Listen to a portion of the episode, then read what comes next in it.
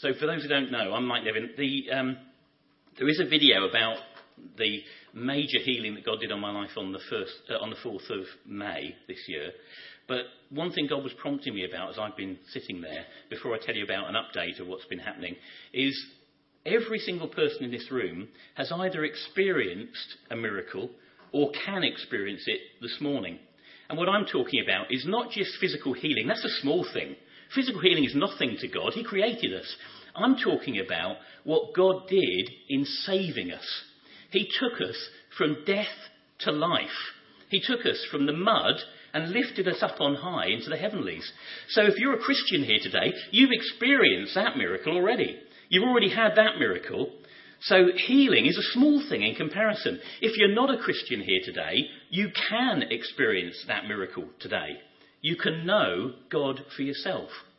So that was the thing that God was prompting me about as I was sitting there, that we've all experienced miracles.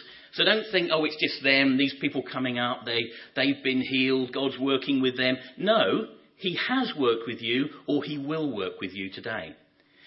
In terms of healing, yes, God did this amazing miracle on the 4th of May for me, but He's continued to do other things for me. Ewan touched on it last week and said that I had neuropathy in my um, extremities, couldn't feel my fingers or my toes or left side of my face.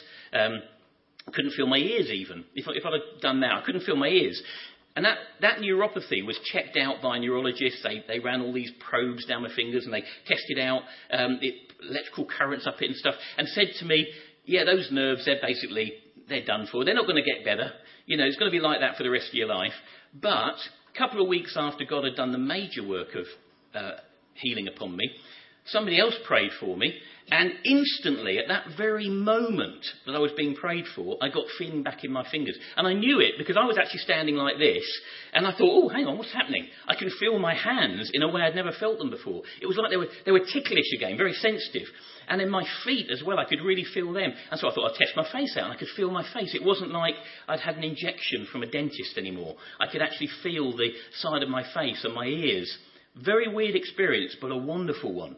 Because now I'm not in danger of putting my hands into too hot water. I think it's all to do with God's timing, you know. He knew I was going to start doing washing up now.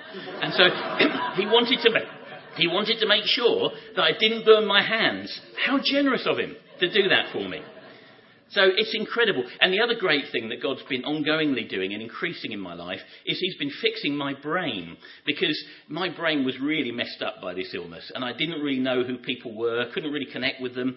And more and more, I've been getting more of that back. So when our lads visited um, the last couple of weeks, I really felt that sense of connection with them. And when they left, I really felt that sorrow that they'd gone, which I hadn't felt up to now.